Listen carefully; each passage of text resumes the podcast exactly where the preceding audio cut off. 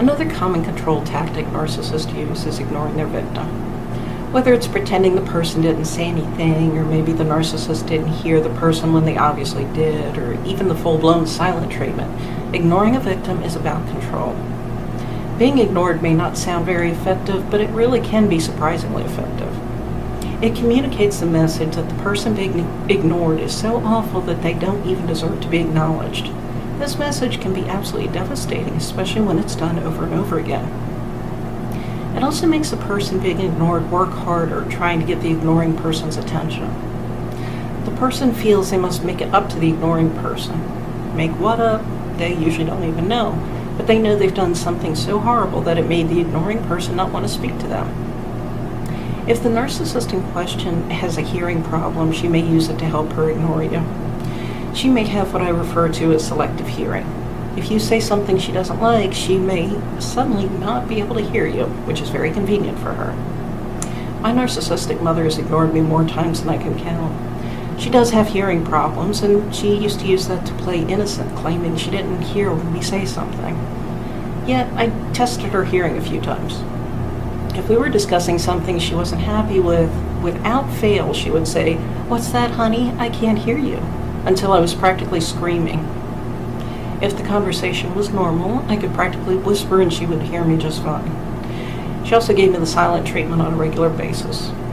Thanks to her ridiculous behavior, I had to learn to cope in some healthy ways, and I think what I learned can help you too. I noticed my mother started using the silent treatment with me sometime in my childhood. I don't remember exactly when, but I remember her using it the most often when her abuse was at its peak when I was in my late teens.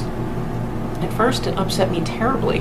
I would beg her to tell me what I did that was so bad, and she would respond with comments like, If you don't know, I'm not going to tell you. Not very helpful. I finally realized if she wouldn't talk to me like the grown up that she was, then whatever I supposedly did couldn't have been that bad. Or if she wouldn't tell me, chances are it was because I didn't even do anything at all. Instead, she was just trying to get me to behave however it was she wanted me to. This knowledge was really helpful for me. I ended up growing to appreciate the silent treatment, actually. I thought of it as a break from the drama and the head games. When my mother ignored me or used her selective hearing, I involved my father or whoever else was there. As typical with narcissists, my mother did not want to look bad in front of others, so this worked out well to my advantage. As she had ignored me, I asked my father or whoever was there to get her attention. Then he would call my mother by her name and mention me saying that I said something, which forced her to acknowledge me. Once I had her full attention, I could repeat what I was saying. Of course, this works best when someone else is there only, which is another argument for not being alone with a narcissist. Having witnesses can be a very helpful thing. Plus, the narcissist usually behaves better when there's other people around to impress anyway. I also found that reminding myself that her behavior was about her and not me to be very helpful.